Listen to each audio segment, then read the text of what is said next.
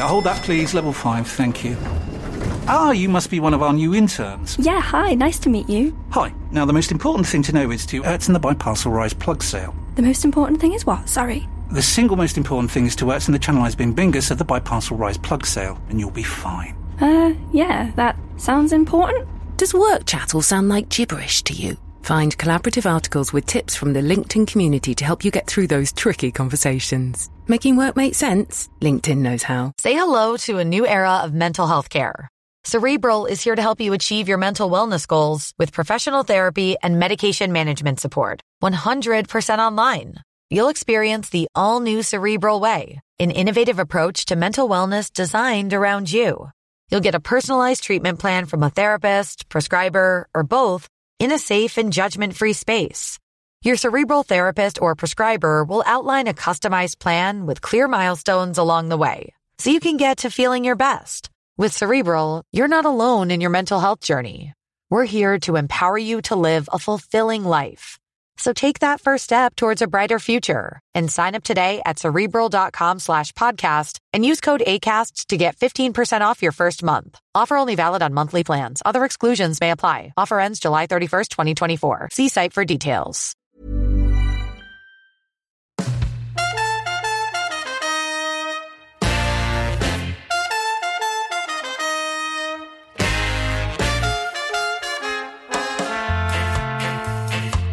Hello and uh, welcome to Following On County Cricketer. I'm John Norman from Talk Sport alongside Nick Friend, George Dobell from the Cricketer magazine, and uh, also Steve Harmison, two time Ashes winner, two time County Championship winner.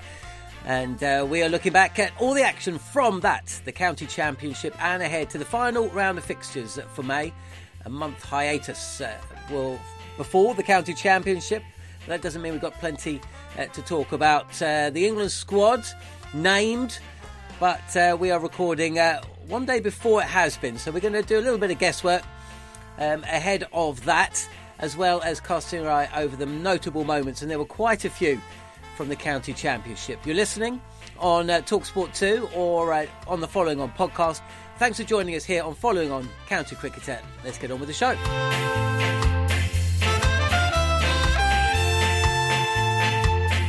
First off, as mentioned in the intro, we are recording this before the England squad has been announced for that first Test match against New Zealand at Lords. But we're going to give a we're going to give a couple of predictions about who we think is going to make the 17 uh, man squad. I think it is. Uh, either way, you can find out uh, very shortly whether uh, we guessed correctly or uh, whether there was a complete unknown brought in. The other big news just announced is that Tom Harrison has uh, stepped down from the ECB. George Dobell where do we start? Uh, first things first, I suppose. How will we look back at his reign? Essentially, um, what what will be the uh, the highlights and what will be the lowlights from um, his period at the top of English cricket? He reminds me a little bit of someone who maybe scored a century on debut or a double century even on debut, and then uh, the rest of their career was awful. Uh, in that, he brought in that uh, broadcast deal, huge broadcast deal, pretty early in his tenure, which you know, it was uh, very, very valuable to the game in lots of positive ways. So, uh, and there were other pluses actually. You know, England did win the World Cup on his watch. You know, he has to take some credit for that, I think. And equally, actually, they got through COVID okay in lots of ways. You know, they didn't have the financial meltdown that could have happened and seems to have happened a bit more elsewhere. So he deserves some credit for that as well. At the same time, despite all the money that's come in, I'm not sure they've ever been in so much financial plight. I'm not sure there's ever been so much debt. There was they'd spent the money before COVID. Uh, there's obviously an inclusion and diversity crisis that happened on his watch and isn't completely his fault, obviously. But I think the ECB had turned a blind eye to it for decades, really.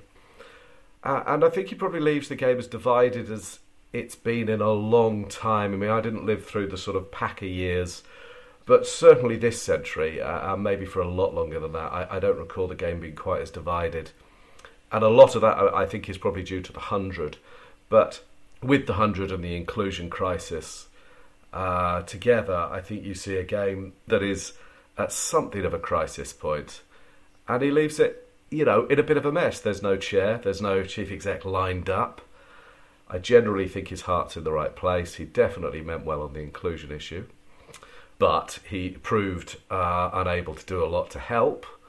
And, and, it does leave a bad taste in the mouth that you know the ECB made huge scale redundancies, cut across the game, and he took a whopping bonus uh, a few weeks ago. And you know he leaves what two or so months after he's had his bonus.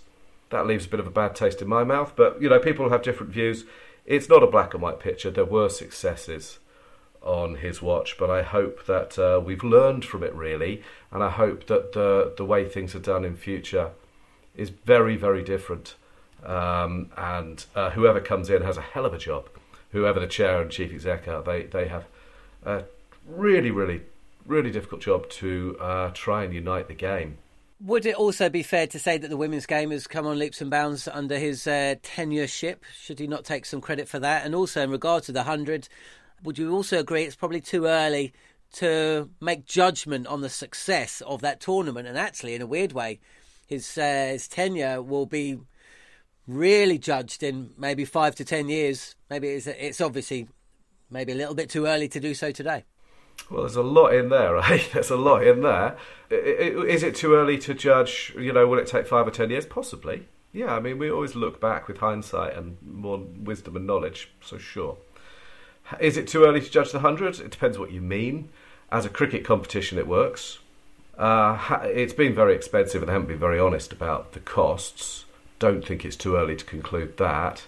And it's been very divisive. I don't think it's too early to uh, conclude that. Whether it's been a, a, tool to make more people fall in love with the game, I, I, think is the, is the you know fair debate because it certainly has up to a point. You know, some people who weren't watching cricket before are. Well, that's a big tick and it was good for the women's game, which goes back to your earliest question. Uh, all the thing I'd argue about that is, you know, there, there was a Kia Super League before the 100. They did get rid of it. It, it was almost like, you know, sinking a ship so that I, they could say, here's the lifeboat. And uh, has the women's game has come on a bit under his tenure. That is definitely true. I think that they, the foundations for that were put in a little while before. Actually, you'd have to give Giles Clarke some credit there. Uh, and, and has it progressed as quickly as it might have done? Don't know, debatable. So, uh, you, you, know, all these things you say, there are lots of shades of grey. Um, and I, I, don't have yes no answers to, to any of it. But I, I would say that, that, that, the progress that was made often came at the cost of progress elsewhere. And the thing that was most important with the, the 100 was that they were double headers. Well, that, that was actually a bit of a, an accident, wasn't it? But it was because of COVID and it worked an absolute treat. So there are things we can learn from that certainly, uh, and you, you know, while I have a lot of reservations, obviously about the hundred, I wouldn't dispute for a second that it was kind of good for the women's game with the caveat I already gave, and that there were people in cricket grounds that we hadn't seen before. Again, I'd say that you just needed to put some cricket on free to air, really, and people fall in love with it because it's a great bloody game. Uh, so, having not done that for years and years, I'm not sure they deserve huge amounts of credit for finally throwing us a scrap. But um, you, you, know, people have different views on that, and, and, and, we're talking. You know, I've only known this news for half an hour, uh, so I, I, don't know whether I'm being fair or even if I'm sitting on the fence too much. I, I, I, don't know, but those are some views off the top of my head. How would you compare the uh, the county championship at the start of Tom Harrison's uh, reign, Nick, compared to where it is now? And actually, do you think there's been, you know, do you think he's had much much to do with its successes or failures or stagnation or otherwise? In answer to the last bit, no. I, I think regarding the successes, I don't think. I'm trying to think of where Tom Harrison's been would have been particularly involved in in any of the stuff that's sort of gone on within the actual domestic four day stuff for the last what is it eight years I think isn't it I guess there's bits around the schedule that have meant different, but you know, different competitions we play at different times, and that, that he'll have impacted on. But I mean, but yeah, I can't think Tom Harris would have had much of a positive impact, let's say, on on the way the county championship has worked in in recent years. But then I don't know if that's that's not particularly being that's that's not necessarily being critical of him because I don't know if that's under his remit. But I mean, sort of directly, would that not be more of a I don't know? Is that where Neil Snowball comes into it and the and the guys and the in the counter chairs and you know how I guess how much I guess the question I'd ask throw it back at you rather really is is how much would say the the CEO is really you know giving directly into into the championship, the Royal London Cup, and, and those, those, kind of things. Especially when we know how I guess how big an impact he's had specifically on the hundred. So that is, I appreciate not not much of an answer, but um, but yeah. So I, I mean, George says he's known this for half an hour. I've known this for about for about twelve minutes. So, well, in essence, in essence, you could say that his input with the hundred has had a has had a drastic effect on the county championship and the Royal. Yeah, London though the, though, though the hundreds, though the, though the hundreds a year old. So I wouldn't want to. Uh, did talk of the hundred beforehand have an impact on the county championship? I don't. I don't think. I don't think it's. I'm not sure that's fair to say. I mean, I think certainly Tom Harrison's tenure has seen a, a drastic sort of collapse in the Test team in recent years, hasn't it? But so I, I guess that all aligns, and and obviously Tom Harrison took over in 2014, which was sort of the the beginning of that. Sort well, I guess the beginning of that phase after the Andy Flower reign and and you know that that great team of 2011, that kind of thing, and, and obviously just after the fall of of that side as well. So unquestionably, there's been an enormous downturn in results for the, test, for the Test team since then. But then again, under Trevor Bayliss, England were England unbeaten at home. I was going to say they went within a win of being number one in the world, didn't they? If they if that, that uh, Pakistan Yeah, yeah, beat them at the Oval, is that right? And uh, Pakistan went to number one in the world Yeah. instead. I think that was a, a, a shootout Yeah. to, to, for that position. and he'd also say that it's worth bearing in mind, given all the stuff that's happened the last year, that you know Chris Silverwood's first year as Test coach was not was not all, all bad either. So, you know, I'm wa- I'm- I'd be wary of taking this one win in 17 or 18, whatever it is, and saying, and and you know, sort of casting that over a seven year period because actually they've not been bad at red ball cricket through all of it. Um, and nor would I say, and, and I think nor would a lot of people who watch county championship and a lot of county fans say that the county championship has been a particularly bad product in that time. I think certainly the white ball focus that that that you know that brought a World Cup, the best team in the world, a team that's the envy of you know the rest of the cricketing world, uh, a women's World Cup as well. Of course, worth saying in 2017. Did you know? Did that balance get? Was that balance quite right? Probably not by the end, but but you know, did it achieve a lot of what it set out to do in terms of the white ball stuff? I, th- I think that's pretty hard to argue with. So I think ultimately, the, I think people look back at the balance, won't they? Say the balance, just, just purely looking at results and where these two teams sit now, and you've got a test, you know, a test team that is in the rut, is in this rut, and a, and a white and a white ball team that is, in this, you know, that is stacked full of options and guys who can't get near it, who would previously have been staples of it. You know that something's obviously gone wrong somewhere, but but yeah, the, I mean, the white ball focus had, had the results it was after, and but as George said earlier, sort of when talked about progress at the expense of progress, I guess that we go back to that, don't we? One ca- one rather came at the expense of the other.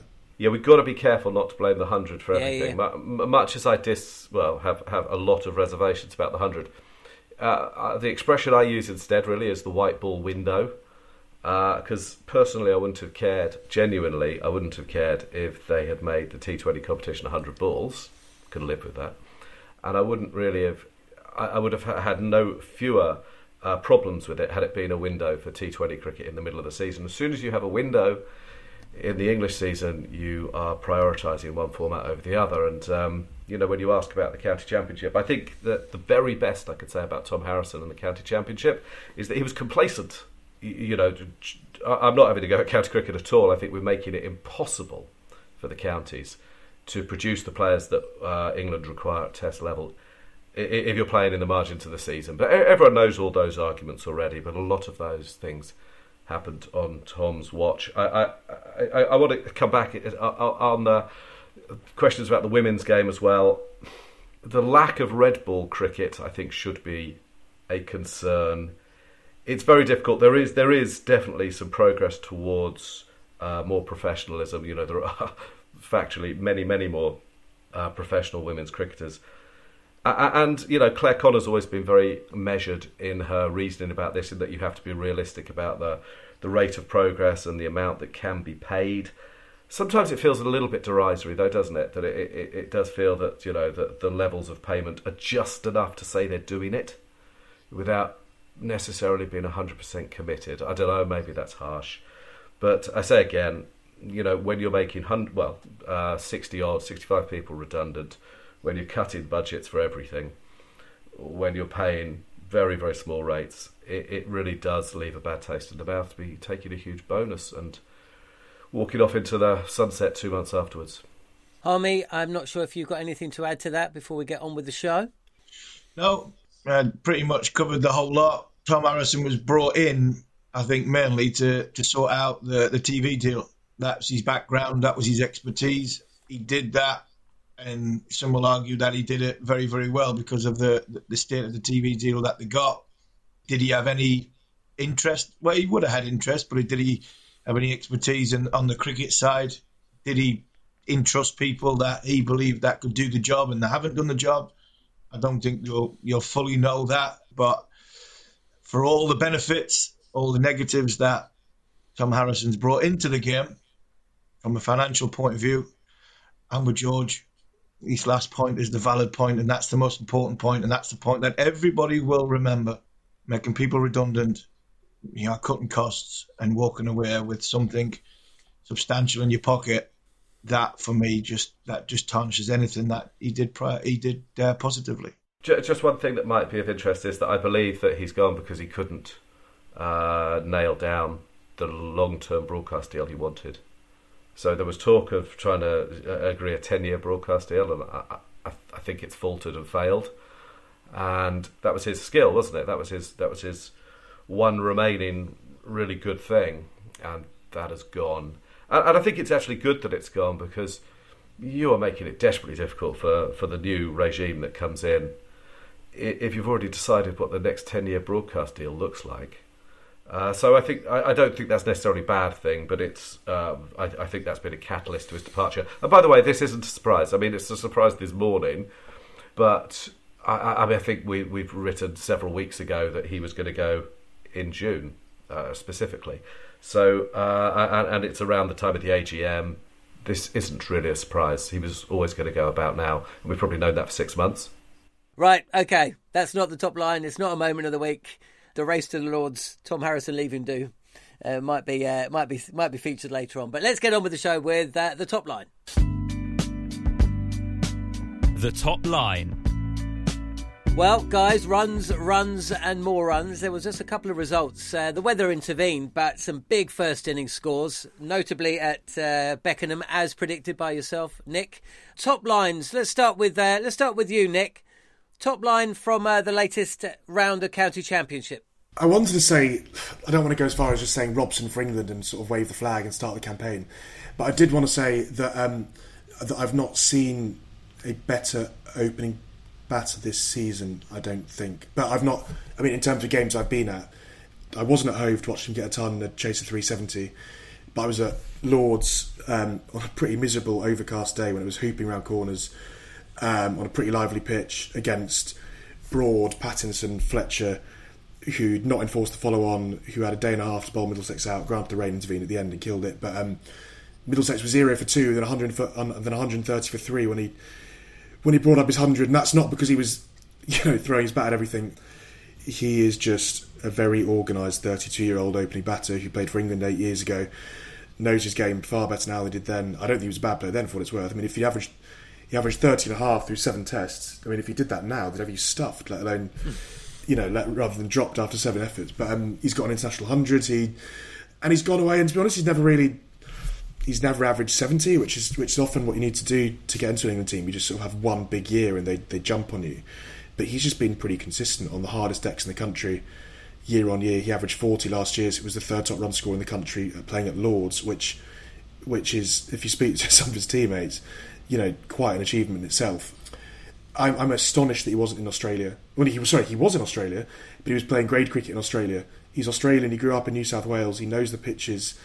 He knows how to open the batting. He'd come off the, very, off the back of a very good year, and and yet England let him play for Eastern Suburbs while they had a bunch of youngsters in the Lions and you know guys sort of being drafted after two, three tests of the Ashes series, trying to find trying to find their feet. When actually the answer may well have been hiding in plain sight. I, I don't know why England are so scared to go, to go back to guys who've gone back into the county game and you know maybe worked out what didn't go you know right the first time. You know we, have had this chat before with multiple guys and whether it's yeah I think it was Dom Sibley last week wasn't it? Um, I, I, don't think it, I really don't think it's rocket science with Robson. I just think he's a far more rounded player now than he was then, and he wasn't bad then. And you know if they if there are scouts looking around, if you can do it against Broad and Patterson Pattinson on a you know on a pretty lively track when you're miles behind in the game, that should put you right at the forefront of people's minds. And if it doesn't, I'd I'd be slightly disappointed. I think. Okay, that's the opening uh, opening partner to Alex Lees sorted. Thanks to Nick.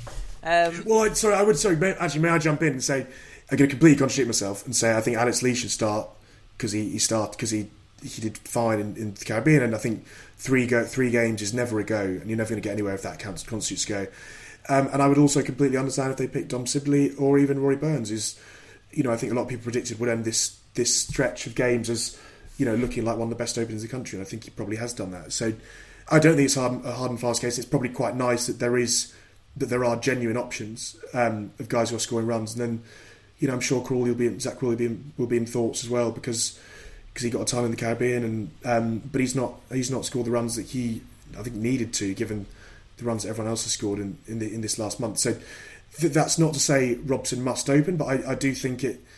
I almost think it. I think it's quite weird he's not played for eight years, to be honest. And I would like him to be given a chance this summer because because he's a he's a pretty. I think he's a bloody good player. Harmy, what about the bowlers? I imagine your top line might involve uh, a, player that was uh, and has been your one to watch throughout the summer. Yeah, Nick's going. I'm at Gloaton. Nick's going. Robson for England. I'm saying Potts for England, but I'll probably come to that when you go to the one to watch at the end. So I'm going to pick a left, a left field top line. He is a bowler. I'm going to say my favourite county cricket top line. What a, what a week he had, Luke Fletcher. Opening the bat and got 50. Batting number 11 got 50. He's got wickets for fun. He, I look at Luke. Harmy, you should have seen. You should have seen his run out. Yeah, I can imagine. Remember, um, yeah. The it was very it was very Flintoff Ponting Oval 09 vibes. Yeah, sort of stum- stumbling around the ball at mid on, throwing the stumps down, then having to be chased by his teammates. I just think he's. I think he. I think he's a brilliant character. Somebody who's obviously never going to get mentioned, sort of for England. I'm sorry, Luke, but I'm, I'm a, if I'm a selector, don't think I'm picking you for England. But I think from a dressing room point of view, he must be a joy to play with. He must get up in the morning. He like gets up in the morning because I've, I've I've heard him say this. He gets up in the morning. He's thankful for what he's got when he plays cricket for Nottinghamshire. He opens a bowling, opens a batting, batting number eleven, and he, he contributes for his team. So as much as I, I, I want to say, I think the top line on a serious note is is Potts and Parkinson. We put produce flat wickets. We gotta gotta commend the, the groundsman. Flat wickets, runs for fun for the first four or five rounds of county championships. But a good bowler, somebody with something different, will always take wickets on good wickets. That was Potts, and that's Parkinson, and that's why hopefully we'll get a call up. Brilliant stuff. Okay, what about you, George? Um, your top line from the week's uh, action. I can't remember what I wrote to you, if I'm honest, when you asked me before. Um, but I'll tell you, uh, uh, it does seem to me that England have a bit of a ch- uh, choice, although less so, because they're almost having to pick everyone with a pulse and bladder control at this stage. But they, they almost have a choice between the old and the new. Uh, there's a lot of talk about, you know, you've got to stick with people. Well, so far, the, the selections, if, if that's what that you, you call them, of the director and uh, coaches have been very bold. You know, we've got a coach who's never coached red ball cricket, a captain who's captained one game before, a director of cricket who's never been a director of cricket. I mean, you know, anything could happen. Um, I, I, thought a lot of what I've just heard was really, really interesting. I agree about Luke Fletcher. It's a really nice story uh, from a guy who's had to work really hard. He's a skillful cricketer. Gives it his all. A lot of fun to watch. Don't see him as a realistic England um, contender. But uh, uh Alex Lees is an interesting one. I think he averaged 21 in the Caribbean. Quite a lot less than Crawley. I think he had a top score of 31, 33, something like that. They were the flattest wickets I've ever seen. It won't get any easier. So I wouldn't stick with him, to be honest. I would I would uh, pick Sibley and Robson, and I'd move Crawley to three. Crawley got a t- uh, 100, what, two tests ago? Um, if, if, you're talking about sticking with people, I, I don't know. I, you know, I, I don't suppose the, the Key Crawley relationship, which is obviously sort of quite paternal, is particularly relevant. I'm, I'm sure Rob will be um, strong on that score. Don't think there'll be an issue. But I, I would stick with him because I think his ceiling is very high. Anderson getting Root, I mean, that's obviously a huge moment. I uh, was lucky enough to speak to Jimmy Anderson yesterday. And, you know, he was reveling it. He said he didn't say anything because, you know, he didn't really need to. There were two stumps on the floor. Um, and he, but he did also admit that he had watched the ball back on quite a few occasions. And why wouldn't you? It's an absolute beauty. Uh, you know, it's beaten one of the best batters in the world through the gate. It's absolutely fantastic. So that was a big moment. But I do think they've got some decisions to make. I don't know. I, I don't want to say the same old, same old, but do they stick with um, Broad or say, or and Craig Overton, who absolutely, you know, Craig Overton has probably earned his uh, place if he's fit. Uh, or do they go a bit bolder and look at Jamie Overton and Parkinson? And I think Potts is almost a dead cert to be in the squad at this stage. He's got almost twice as many wickets as anyone else.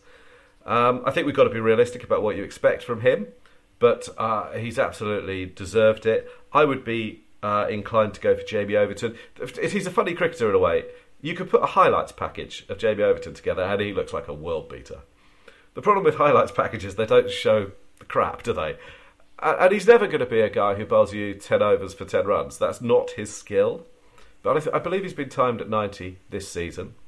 He does swing the ball and he can bat. I know you're picking him as a bowler, but he can bat.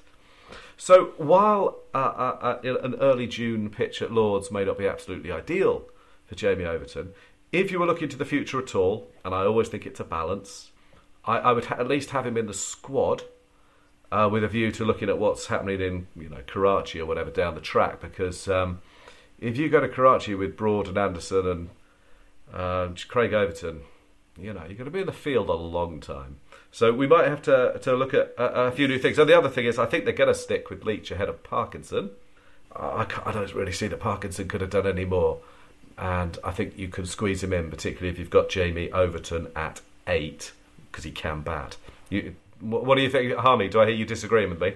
No, no, I'm not disagreeing. I, I, I, when you come, we, I was going to jump in when you at your first point with the McCullum left field, Key not done director, one test from Stokes, and this great, exciting, yeah, dynamic, all this these sort of positive words about you know the England coaching setup that they've come sort of come out of nowhere, and then I'm thinking, yeah, that's great, but we're going to pick four 78 mile an hour bowlers. You can't have a dynamic, exciting, free flowing team with four 78 mile an hour bowlers. So England needs something different.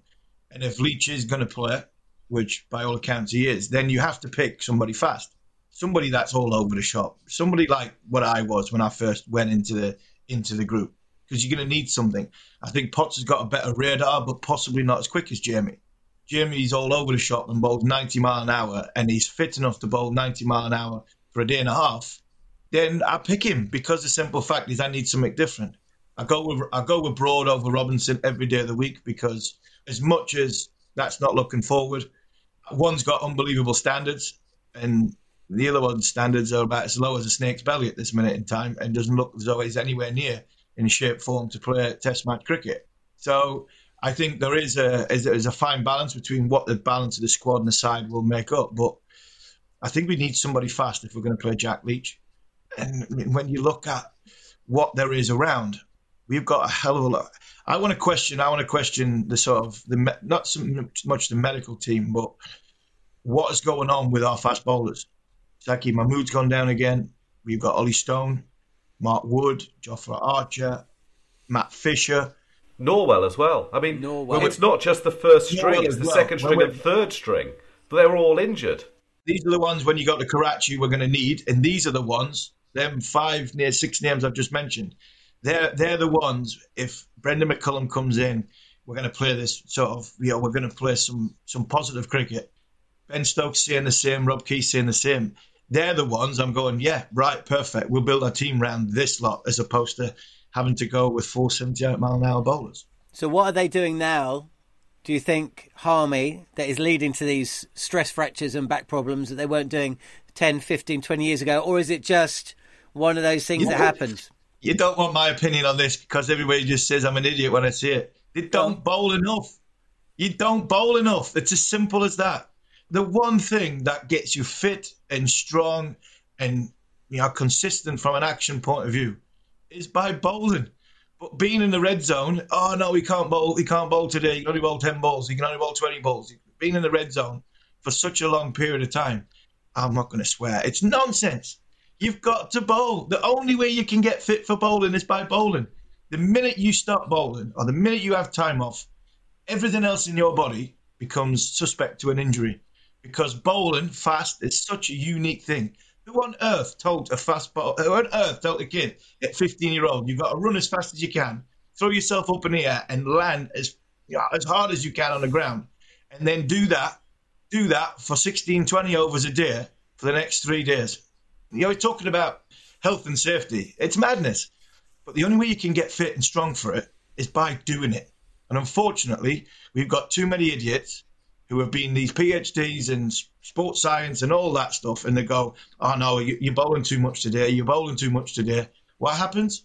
Anybody above 80 mile an hour, because it's a hard thing to do, gets injured. Madness. So can, can I Absolute give you an, madness. Sorry, an amazing stat? An amazing stat. I, I, I mean, so Harmy is a very interesting example. He is the only England specialist bowler. I just want to find this. I've just written a piece about it, but it hasn't been published just yet. He is the only specialist England fast bowler to have played 25 tests who's born in birth quarter one. So your birthday is, is fairly early in the academic year. Is that right, Harmy? Yeah, October. Okay. In the last 20 years, yeah, Steve Harmison is the only bowler to be born in birth cu- uh, quarter one to play 25 tests or more. Now, the, wh- why would that be? Well, I, I would argue that it's probably because nearly every bowler who gets into the. It's an advantage, obviously, to be strong physically at that age. You get into the team, you, you get more coaching. Actually, it turns out to be a disadvantage because everyone who gets into the team and gets specialist coaching is broken by the time they become a professional. So only only by avoiding the pathway system can you become a good fast bowler in England. I kid you not. That is a stunning stat. Who didn't play a great deal of sort of representative junior cricket? Did you not? I didn't. I went from Durham 16, Durham's in the 17s, just playing two second team games for Durham and then into Durham's first class side. Okay, so I've got a paragraph in this piece. It may be that avoiding exposure to the pathway system provides bowlers with the best chance of progressing. what are we doing? I, but also it comes down, it comes down to George. It comes down to and our an ECB used to go ballistic, and I mean they used to send messages to Durham all the time. And I must admit, at times I was looking over to my captain, who was five foot five, mustache, Australian, who didn't really care about anything England, and I'd be I'd be into me ninth over as an 18 year old fast bowler going, is he awake there? I'm Booney, waving at him. Booney, I'm still bowling. Booney, I'm still bowling. And I tell you what, it was the best thing that ever happened to me. I'd bowl 10 overs off the reel, 11 overs, and he just keep me going, keep me going. All he did was he learnt me how to bowl fast. I learnt me how to bowl overs and consistently bowl overs. The start of the season, he took me blue kit offers at the call as an 18 year old, and he said, "You will not need that." He says, "I'll play somebody out the league if we've not got another play, uh, not enough players, but you'll play 16 first class matches, and that's all you'll play." And that, that was right at the very start of the season. He did that to me for, for nearly two years, and there was times where I'm like, "Booney, I'm still bowling here." Yeah, yeah, carry on. And uh, honestly, the the ECB would go mental. That was under 19. They would go mental. And I still think I steer this to this to this day. That was the best thing that ever happened to me because I learned how to bowl overs. Well, it's fascinating stuff because we have whole departments at the ECB dedicated to forward planning and all these things, and yet they're still reliant on a guy who's about to be 40 for their fast bowling. It is, honestly, it's cataclysmic. You can't tell me that this is competent. Yeah. Our two best bowlers know how to bowl and know their bodies and know what they're going to do. And everybody questioned at the start, well, we've got seven championship games they're going to play. Brody came out. I'm not playing seven championship games. I know how many overs I need to get to the first test, and I'll be ready. And we, oh, don't get me. Oh, I'll go back into it. Keep going. Next. Okay. Look, I'm throwing I'm throwing out the template. We've done like 35 minutes, just one section. That was So- a great. That was a great. Don't get me started after ten minutes on the subject. That is harmy, harmy to a T. Um, okay, well look, it is a bit of a weird show because the squad has been announced, or will have been announced by the time you watch or listen to this. We don't know what the squad is, but let's just have a little look at the runners and riders. Uh, that conversation we've just had should be in the next section, but forget about it. Let's go to the race to Lords. Yeah, hold that, please. Level 5, thank you. Ah, you must be one of our new interns. Yeah, hi, nice to meet you. Hi. Now, the most important thing to know is to Ertzen the Biparcel Rise plug sale. The most important thing is what? Sorry. The single most important thing is to Ertzen the Channelized Bin Bingus of the Biparcel Rise plug sale, and you'll be fine. Uh, yeah, that sounds important. Does work chat all sound like gibberish to you? Find collaborative articles with tips from the LinkedIn community to help you get through those tricky conversations. Making work make sense? LinkedIn knows how. Ryan Reynolds here from Mint Mobile. With the price of just about everything going up during inflation, we thought we'd bring our prices down. So to help us, we brought in a reverse auctioneer, which is apparently a thing. Mint Mobile unlimited premium wireless. Ready to get 30, 30, bit to get 30, bit to get 20, 20, 20, bit to get 20, 20, bit to get 15, 15, 15, 15 just 15 bucks a month. So, Give it a try at mintmobile.com slash switch. $45 up front for three months plus taxes and fees. Promo rate for new customers for limited time. Unlimited more than 40 gigabytes per month. Slows. Full terms at mintmobile.com. Hey, I'm Ryan Reynolds. Recently, I asked Mint Mobile's legal team if big wireless companies are allowed to raise prices due to inflation. They said yes. And then when I asked if raising prices technically violates those onerous two-year contracts, they said, what the f*** are you talking about, you insane Hollywood ass? F- So to recap, we're cutting the price of Mint Unlimited from $30 a month to just $15 a month. Give it a try at mintmobile.com slash switch. $45 upfront for three months plus taxes and fees. Promo rate for new customers for limited time. Unlimited more than 40 gigabytes per month. Slows. Full terms at mintmobile.com.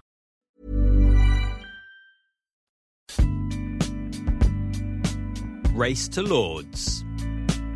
Okay, okay. Last week I dropped uh, Adam Lyth and uh, Mr. Bracey, and uh, that was a good decision because neither of them scored any runs. Uh, let's just let's rattle through this because, of course, this is slightly less relevant for the show because the squad has already been announced, uh, and as I say, we don't know about it. There was some uh, some scores of note though. Joe Root, yes, did lose off and middle, but not. Uh, let's not forget he did hit a maximum. 147 in the first innings against uh, Jimmy Anderson. So I think that's on honours even, uh, if truth be told. Ben Stokes weighed in with 82. Ollie Pope, Ben Foakes, and Sam Curran all scored scores for Surrey. Rory Burns didn't know. Uh, that brilliant second inning century from Sam Robson, uh, saving the match for Middlesex against uh, Nottinghamshire. Um, let's have a look at Yorkshire. Harry Brook, we're expecting him to be in the 17, 41 and 82 not out. David Malan, two scores of 23. Will he be in there? Uh, Alex Lees, I expect, will be in there, 44 and 61. I mean, look, if we are using the county championship, Lees should be in there, and so should Ben Foakes. But I wonder whether it'll be Bairstow who gets the gloves. We'll talk about that in a second. But Hannon didn't score any, he got two. Parkinson, four for 90 and two for 53. Could be in the squad, but we are expecting Jack Leach who uh, weighed in with some wickets this week as well. Five for 49 and three for 41 against Gloucestershire. Craig Overton, 0 for 57 and 2 for 28 against the same opponents. Uh, Anderson, we mentioned, 1 for 83 and 2 for 17 against Yorkshire. Stuart Broad, for eight, 3 for 39, 0 for 24 against Middlesex. Zak Crawley, 17 and 35 against Surrey. George Dobell, who do you think will take the gloves for England? Ben Foakes. Uh, and and uh, there are several reasons for that. I mean, you're sort of asking me what I'd do and sort of asking me what I think, but I think it's the same answer. I think that uh, the guys who've been to the IPL need some time off for their own good. Just, you know, just to allow them to refresh. They've been allowed to go, so there's no criticism implied there. It's absolutely not unreasonable to to, to be suggesting that Jonny Bairstow comes back. Uh, he's looked good on uh, at the IPL. It looks like he's lost a bit of weight, doesn't he? He looks fit. You know, he's obviously a terrific batter. Seven is his place. Uh, I mean, he's a, a, monster at seven. His keeping, by the time they gave up on him, had become, you know, really fine. He'd worked really, really hard. Uh, Foakes is a better keeper, though, and I think Foakes is a, a good batter. So I would stick with Foakes. I think he's uh, going to make a difference in some games. Uh, and I certainly wouldn't go back to Jos Buttler. He's playing, again, he's playing like a god, isn't he, in, in, in white ball cricket at the moment. I would allow him to do that, to be free, to be magnificent in that, and not try and make him something that I just don't think he is. Which is, I don't think he is a red ball cricketer. Just it, we've tried that. Lord, they've really, really tried. So move on from that. And, and uh, specialisation is no bad thing. Uh, you know, equally, you could say Liam Livingstone, if he wanted to play Test cricket, he'd walk in, wouldn't he? I mean, he looks fantastic. Be able to bowl offies and leggies as well. That that would be valuable. But maybe we'll never find out. But anyway, to, to answer the question, I think uh, it will be Foakes, and I think it should be Foakes. Uh, Harmy, your thoughts on the same question? Um, and if it is Foakes at seven, if it's Foakes at seven, does Bairstow play at five, or does Bairstow get dropped again? I find it very, very hard to drop Jonny Bairstow. I've got to find a place in the side. Bear in mind, the last two hundreds that England have scored, I think, well, rested, rested, Harmy, rested. Yeah, I could take that. I could take that, but I think they're just kicking a can down the road, and then you're giving not false yeah. hope, but message that you're sending. I, will come one a, a, a, little bit left field. I'd really have a serious consideration of sitting Ollie Pope down and saying, well, I mean, Harry Brook is getting in the side at five. We're root at four, Stokes at six. Where you know you're not gonna, you're not sort of fitting into that because he's played better than you so far. I want you in my side. Have you thought about maybe playing as a wicketkeeper batsman and turning yourself into a wicketkeeper batsman because he can do the he can keep, and we'll we'll put up with you know, your development as a keeper to get you in the side at number seven. The Ben Foakes one for me as much as I do like Ben Foakes as a keeper, has he got enough runs? Can he get me enough runs? Because I have got four number 10s coming in from eight down. I shouldn't be thinking that and picking aside that. If Ben Foakes bats at seven with a Leach, Potts, Broad, Anderson bowling unit, if I'm New Zealand, I'm thinking we get Ben we get Ben Ben Stokes and we can we can roll these over in no time at all. And I think you've got to look at the balance of the side and, and that. So that that for me Jonny Bairstow plays and plays at number seven because I think as much as he might need a rest, I actually need to win or not lose cricket matches at the start of the season, the new tenureship, and I think we need our number seven that can score hundreds, and that would be best. Though. Nick, if you look at that that team that played against West Indies in Grenada, I had to look it up because I couldn't even remember who was in it. But essentially, I'll, I'll tell you who it was: Crawley and Lees Root at three, Lawrence at four, Stokes, Bairstow, Foakes, Woakes, Overton, Leach, and Mahmood. Now, it could be that Zak Crawley's batted himself out of the team. Dan Lawrence injury, he's out the team. Bairstow, we're not sure. He might be out the team or he might take Foakes' position. Woakes is injured, he won't play. Mahmood's injured, he won't play. Leach will play. Overton probably won't play. One of them, Certain, one of them will play. Craig and Overton will play. Craig, yeah, and Overton will play. But essentially, you're not going to be playing Overton, Broad, and Anderson, are you? But is there a danger here that we're going to bypass the county championship again, or do you think that it is actually going to play a part in what the selectors are, are thinking? Well, I mean, it's certainly going to play a part because if the side you read out there, I mean, only four of them are likely to play, really, aren't they? So and then and then that's and then you've got Jonny. Whether you, I think I agree with George and Jonny. I mean, I, I wouldn't have a problem with them saying just take a couple of weeks off, but I think that's also partly on the player. And but as Harmy said, I would I would want Jonny Bairstow playing and keeping if he's around in the country, fit, available, etc. I don't think they will bypass it because I think as fate has had it, I think most of the players who expected to do well in the county championship with a view to playing for England have, have done well. You know, whether that's whether that was Dom Sibley after his winter away, whether that was Ollie Pope, the runs he scored, whether it's Harry, Harry Brook. I mean, I think Brook's been too, Brook's been touted for this for this summer. I mean, sorry, for a summer like this for years, despite his sort of still fairly mediocre first class record. And people have said for years that he's a very talented player. He was in that 19 squad in 2018, I think it was, in down in New Zealand. Um, you know, he's he's been on the pathway. People have said he can play. So I don't necessarily think I don't. I don't. I, I really. I honestly think the only player who may well come into selection. Let's exclude exclude Bairstow here. The guys who've been in the IPL. The only guys who've been playing the championship who I think may well come into selection for this team, who've not who's not put up the numbers in the first month of the season is Crawley, and you know there's a fascination with Crawley. I guess that goes back to the double ton and obviously the, the hundred more recently. As George said, they've seen his ceiling. I think, and I, I understand the fascination with with his ceiling. You know, he's not many guys have got you know, forget forget that it was his first double ton for England or his first ton for England. Not many blokes have got double tons for England anyway. You know, it's he got double ton for England. It's a very good attack, albeit on a very good wicket, albeit behind closed doors. So, but there's obviously a high ceiling and they like that. So I, I, I think I would, I, I genuinely would understand if he played. I don't think I'd. It's not what I would do. There, I think there are better, more, more than anything for his own sake. I think, I think English cricket can help its batters so much. They pick guys who are in form. You know, the number of times we pick guys for the winter on the back of a summer when they've not played a game for three months in the intervening time, and then get surprised when they can't knock off another ton. Like it's, you know, if you're not going to pick Harry Brook now or or Sam Robson now, or um, probably those two particularly, or, or even Malan, you know, if you're not going to pick those three guys now, you know, when, especially, you know, when are you going to pick him? You know, when are you going to pick him that that would put that would stand them in better steads? You know, in, in international cricket, you don't want to come into an international international cricket against Trent Boult and Tim Southee not knowing where your off stump is, and that is sort of where Crawley is at the moment. You want to come in, especially with this new era with England. England on a terrible run. You want to come in knowing knowing that your game's in a good place.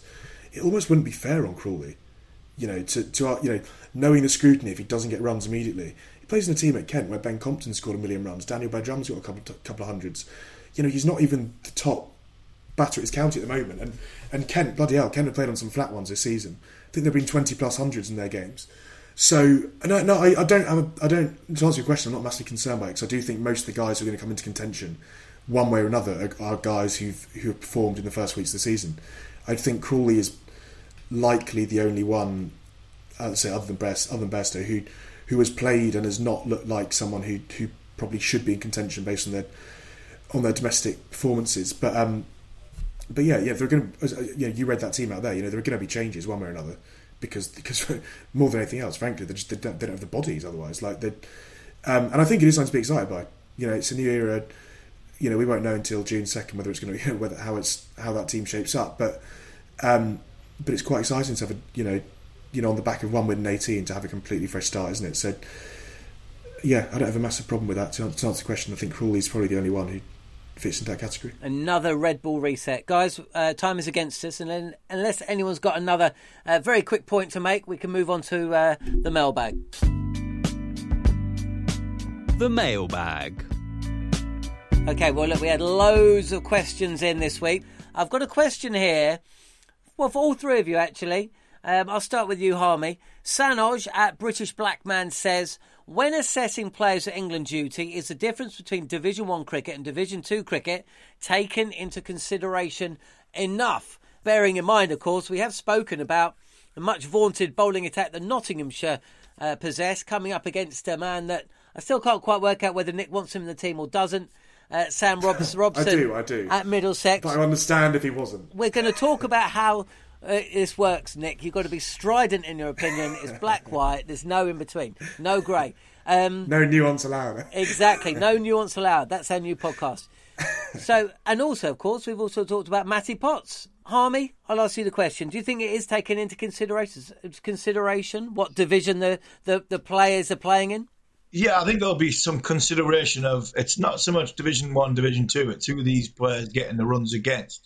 You know, Joe Root's just got 147 against Jimmy Anderson. Yeah, that's class going against class. Then Jimmy Anderson gets him out.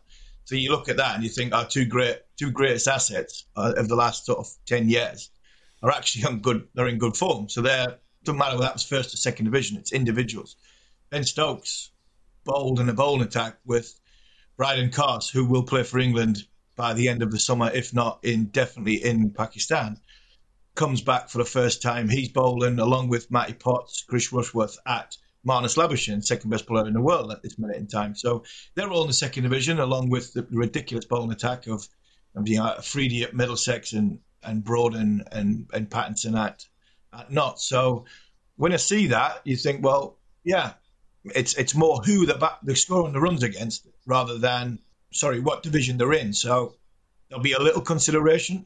Also, grounds that they're scoring them at, the sort of whole vibe and environment that you're making the runs in, and the time you've you've got the runs in, and, and how you've constructed your innings. Now you can see it on on YouTube. You know through the live streaming, uh, everybody can see what's going on. So from selecting a team, I don't think you'd be picking anybody thinking I'm taking a punt here because you can see it, you can understand, you can feel the way that from a selection point of view. So I, don't think the first or second division's got a huge amount of to deal with it. It's more who's going against who and how they're going about doing their jobs and, and, and building the innings and scoring the, the, the centuries that they're scoring. I think that's been helped this year as well because the lack of, you know, in, in inverted commas, result pitches. There've been, it's taken that one bit out of the equation, isn't it? So you've not necessarily had to look at the bowlers so much and say, you know, for example, Matty Potts has taken all his wickets at a time when Chris Rushworth hasn't taken many. And actually, normally, you know, at this point in the summer, Rushworth would have the figure that, that Potts has got. And you can almost look at Potts' figures and go, blimey, look at the guys who aren't taking wickets for Durham. He must be he must be doing something right in the same way that, yeah, and, and I, I, I mean, I mean, just joked about nuance, and that's I think Harmy's completely right. Like, it's not about Div One, it's Div Two or Div Two. It's almost just looking internally within those games, isn't it? You know, whether it's the Robson hundred, whether it's you know Somerset played a very depleted Gloucestershire team, for example, that, that only that ended up without its captain as well last week because Van, Graeme Van Buuren went off with a shoulder injury. They're missing about nine players. So you know, you you, and you know, then you could look at Warwickshire v Northants where everyone scored hundred. So it's not so much you know they, those those last two are Div One games. So you'd say you probably got a better bearing on you know who's playing well, who's closer to England through watching Middlesex v Notts than than you did watching you know, a pretty ragtag Gloucester side with three loanee, three emergency loanees, missing Chris Dent, Naseem Shah, Mohamed Amir, Graeme Van Buuren for half the game, Ben Charlesworth his start of the season, David Payne, like you know, miss, they're missing their spine. You, so if you, without knocking Jack Leach's figures or anything, you bowl very well. I mean, and, and likewise without knocking Sam Hain's double hundred and stuff like that, it's there is so much more nuance now. I think than just saying Div one or Div two, and I think that is a pretty healthy spot to be in. Brilliant stuff. Well, look, time is against us. We will get more of your questions in the mailbag next week, but uh, now it's time for One to Watch. One to Watch. Okay, one to watch. Uh, let's have a quick look. My player didn't play again, and Steve Harmison is essentially um, his players going to play for England. So there you go. There's a, a huge difference between my knowledge and his. Ed Pollock, uh, he, he, seems to get nice starts and it's, it hasn't really kicked on too much, and that's been the case again this week. Yeah, but I don't really. I, I don't. Maybe maybe I misconstrued this this segment at the start of the season. I don't mind that. Um, I wasn't saying Pollock for England. No, no, I know. Um, but then I was I was just quite intrigued. He'd never played a red ball game before. Um, sorry, never played a first class red ball game for for a county at least. Um, I've just quite enjoyed seeing the way he's gone. You know, that he made twenty three off eighteen in the first innings against against um, it was against Durham, wasn't it? No, was it against Durham? It wasn't against Durham. It was against Derbyshire. Um, Derbyshire I've just quite enjoyed. I've just quite enjoyed the fact that he's stayed true to his guns and he's not tried to be anything he's not been in the past. Obviously, he's sort of reined it in slightly. He's not trying to slog sweep the first over over the leg side, but he's still, if it's there to hit, he's hitting it, and it, and it worked. He's, it's worked with hundred, and it's not worked in a couple of other games. And um, yeah, you know, I, am still just quite intrigued watching it, and um, quite looking forward to actually asking about it at some point as well because um, he's very much learned on the fly. Uh, Mason Crane did not play against Leicestershire. Um, Matt Potts, well, we've already spoken about him, haven't we, Harmy? So let's finish the show uh, with a look at uh, the games that are going to be taking place. This is the last round of games before a little bit of a break. T20 cricket um, will be uh, taking over. Yorkshire against Warwickshire in Div 1. Somerset against Hampshire. Somerset have turned things around a little bit, haven't they? Uh, Northants against Kent, Lancashire versus Essex. Harmy, what's your what's your match there? Yeah, maybe even it is Somerset versus Hampshire. Yeah, some. I think the Yorkshire Warwickshire game will be a. I think that'll be a good game, especially when we find out who's actually in the squads. If Sibley gets in or doesn't get in, the other bowling attack that Yorkshire have got will be another good test if Sibley goes and gets runs against a very very good Yorkshire attack at Headingley then he's he's given the, the, selectors another nudge to say you should have picked me, or um, I'm I'm in good touch, you know, and getting runs against a, a, good good attack. But that for me is the game of the game of next week. Um, and Division Two, George Middlesex, Durham, Notts against Derbyshire, so Derbyshire Derby, and or Worcestershire versus Leicestershire. Um, not Notts Derby, the one that stands out from those three. Yeah, potentially. Um, because uh, actually, although the squad's going to have been picked, you know, there'll still be some stuff to play for, won't there?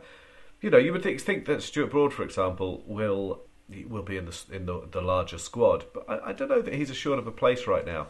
So people like him and um, maybe Ollie Robinson plays in the tour game as well uh, against New Zealand.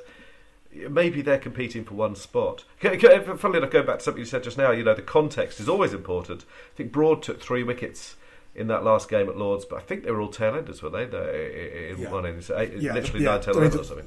Yeah, so so I mean that's not to have a go at him. He'll know his body better than anyone, but you know he he, he will need to um, maybe feel he has another performance in him. So there's there's loads of stuff to enjoy and watch. And I'll be up at Leeds watching uh, the Yorkshire Warwickshire game. Yeah, really looking forward to it as ever. Brilliant stuff. Well, look, thanks for your time as always. Um, we will be back uh, this time next week for following on County Cricketer, uh, looking back at the last round of Championship games, actually. Uh, what a couple of months it's been. Pleased to say we will be continuing Uh, the focus will switch to T20 and 50 over stuff uh, before the county championship comes up for uh, another couple of games at the end of June. We'll know who's won the race to Lords this time next week, so we'll be reflecting on that and uh, and casting our eye over the other big stories. There's been one big story a week. Just, just thanks can, I, can I jump in, Norma? Just Yep. two things. Firstly, to wish you a happy birthday, Ah, nearly you old fella. And two, just to say good, good, good thoughts from all of us, really, to Graham Thorpe and his family. Obviously, an Yes. awful time. Uh, a very Yes. nice, sweet-natured man. Everyone wishes him well. And we're Yeah. thinking of him. We just, you know, I don't know how much is appropriate to talk about, but definitely we all wish him well. Well, one of my absolute favourites growing up, and uh, a man that I was, you know, really fortunate enough to work with um, on occasion. Back in 2008, actually, we shared a brilliant cab journey home from the Ageas Bowl back to his house in Wimbledon. And Thorpe just didn't, he just talked the entire way. And I came out of the car and I was just, my head was in the clouds. So big love to him and his family, and also Andrew Symonds, of course, who passed away this week in tragic circumstances, and a, um, a guy that, again, I've got amazing, we've all got amazing memories of, and of course played for four counties as well. So, yeah, sad times for, for cricket, unfortunately continuing. But well said, George. Thanks for the birthday message, and uh, yeah, we'll be back next week. Well, that's it for another edition of Following On. Thanks uh, for listening. And if you ever have any ideas for guests or have questions for uh, the likes of Steve Harmison or Neil Manthorp, feel free to tweet me at Fulham John or via at cricket underscore TS. And uh, either I or one of the team will make sure that your questions are read out uh, on the show at the earliest convenience. Also, please take the time to leave a review. And if you're already a subscriber, then tell your mates to do the same. And if you want more content from the likes of Steve Harmison, then head over to his YouTube channel and tell him I sent you. Thanks for listening to Following On.